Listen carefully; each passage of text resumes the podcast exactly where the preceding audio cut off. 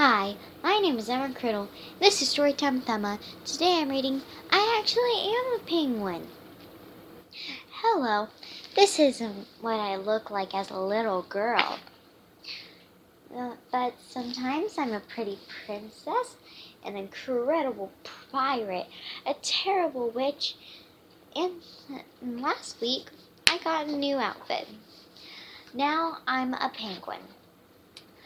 I like Now, I liked being a penguin so much that I wore my outfit to the supermarket. When Mama asked me, "Do you want spaghetti or lasagna, dear?" I said, uh, spaghetti, uh, penguins don't eat spaghetti or lasagna. Mom said, "You're not actually a penguin." But she was wrong. But she was wrong.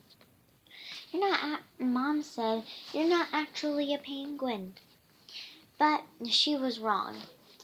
I was actually a penguin all the way home. I was actually a penguin the next day, and the next day, and the next. My brother and I had to, I had to get used My brother had to get used to sharing a sofa with a penguin. "Why have you put toilet paper everywhere?" he asked. "It's snow," I told him. "I'm actually a penguin. A penguin. And this is how penguins chill out," he said. "Penguins are dumb." I said, I said penguins are cool. He didn't uh, act, he didn't argue with that. Uh, but he did like uh, like it when I was in peng- when I was a penguin at our aunt's wedding. At her aunt's wedding, most people didn't seem to mind, but I did get I did get mistaken with the groomsmen. I did get mistaken with the groomsmen. My mom, my mom kept saying I'm going to, I'm going to break something if I slide down the stairs, but she, she, and she wasn't happy when I, when I answered the telephone and didn't actually say anything because penguins can't talk. Hello, hello, anybody there?